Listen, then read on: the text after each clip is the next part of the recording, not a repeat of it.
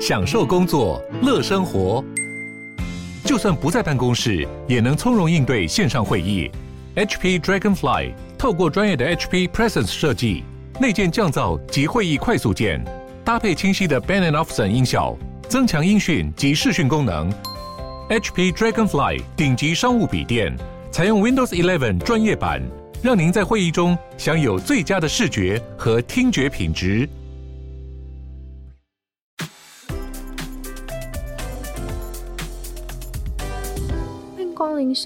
带你关注那些有流量却没声量的有趣资讯。用十分钟的零碎时间，一起跟上这个永远跟不上的世界。在一些中国大型串流平台也看得到《Friends》这部经典美剧，不过现在这些串流平台已经将里面任何提到 LGBTQ 的台词都禁了，导致很多该剧的粉丝非常的不满。举例而言，在第一集当中就有一段提到 Ross 的前妻因为发现自己是女同性恋，所以跟他离婚了，这个部分就被删掉了。其他的对话，像是有性暗示之类的，也全部都会被剪掉。这部剧最早在二零一二年的时候就在搜狐和爱奇艺上架了，当时是没有任何删减的。而二零二一年，Friends 出了一个多年后的重聚特别篇，中国串流平台又都去买了原始的版权。可是这次买到的串流平台虽然很多，但是看到的东西却跟原本不太一样了。很多该剧的粉丝都在微博上面用 hashtag 串联抗议，在一些没办法删减的地方，他们会选择用奇怪的中文翻译来对抗。可能英文讲的意思是女性可以有多次高潮，中文翻译它就在下面写女人有说不完的八卦来代替。不过英文的原声带和英文字幕都是原本的样子。有些网友不满地表示，这种做法是不是看不起中国人的英文能力？由此可见，中国的自由风气完全不比二零一二当年。自从二零一六年中国对于影视的新规定，导致了电视剧情除了不能出现任何同性恋情节以外，任何夸大社会黑暗面的剧情都是不能出现的。而色情部分，像是一夜情啊、开放的性关系，都是不能出现。之前提到过的加拿大卡车司机占领市中心抗议的活动，主要是以拒绝打疫苗、还我自由作为主要的诉求。不过现在却爆出了意想不到的插曲：任何的抗议活动都会需要资金来支持。上次也提到过，很多右派美国人也都有到赞助网站上面去金援渥太华的抗议活动。而这个活动主要使用的就是 Gives and Go 这个基督教的群众募资平台。到目前为止，总共已经为这场占领市中心的活动募到了八百七十万美金。不过，精彩的是，这个网站被骇客入侵了，一瞬间，来自各地的九万两千名赞助人的姓名和个资全都摊在了阳光下。现在，该网站已经火速的把那些赞助人的资料移出。不过，各大新闻媒体早就把名单备份了。虽然也有赞助人是匿名赞助，像是目前赞助了二十一万五千元、位居赞助榜榜首的这位就是匿名的。不过，多数狂热的赞助者都提供了他们的个资，包含知名人物美国软体亿万富翁汤马斯·希伯，他就赞助了九万元美金给这个活动。不知道为什么有非常多人都在赞助网站上面提供了自己的全名、公司名，甚至是地址，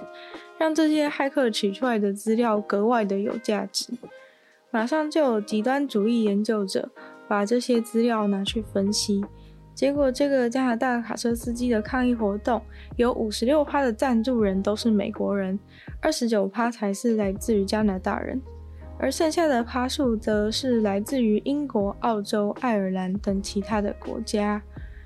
不过，虽然美国人赞助的人数比较多，加拿大人却比美国人赞助的金额更多，超过了一百万美金。至于赞助附上的讯息，经过资料统计，有一万三千笔赞助讯息都提到了神或是耶稣。除此之外，当中也有蛮多仇恨言论。例如认为当局是暴君的也有，诅咒打疫苗的人去死的自由叛徒也有。而其中还有一位赞助人竟然用了工作的信箱来赞助这个活动，他是一位公务员，还泄露了自己单位法务部的信箱。其他还有 NASA 的员工、美军等等，也都用了自己工作的信箱。不过，不管这些人填了什么资料，真正的问题应该还是在这个平台。这个平台近年来非常受到极端主义者的青睐。因为多数的募资平台在发现活动有暴力行为之后，就会给他们停权，但是这个 GiveSendGo 却不会。不过最惊人的莫过于这个平台被骇客发现，随便就能取得五十 G 的护照和驾照的扫描档。不知道是什么样的情况会跟捐款人要护照和驾照，而且他们还真的都给了。现在这个募资平台已经被加拿大政府冻结资金。现代人不管做什么事情都离不开科技，然而当我们完全的仰赖科技，放弃思考的时候，也是有点可怕的。像是在印尼发生的一件事情就非常的搞笑，一位新郎因此跑错了婚礼的场地，这位男子因为跑错婚礼地点，差点因此跟另外一位新娘结婚。他是使用 Google Map 来导航到他的婚礼地点。结果刚好在同一个村庄，当天就有两场喜事，而新娘完全没有发现新郎搞错了，因为她正在化妆室盛装打扮。新娘的家人迎了客人聊了天，交换了礼物，结果聊着聊着，男方的家人突然就发现怎么好像话题有点对不上，才发现不对，儿子要结的亲家好像不是这些人欸。后来，男方家人赶紧道歉离席。要是大家真的都没警觉，新娘也带着头纱，搞不好真的就这样结错了。结果似乎真的是 Google Map 导航到了错的婚宴地点，距离确实是不远，完全没有人起疑。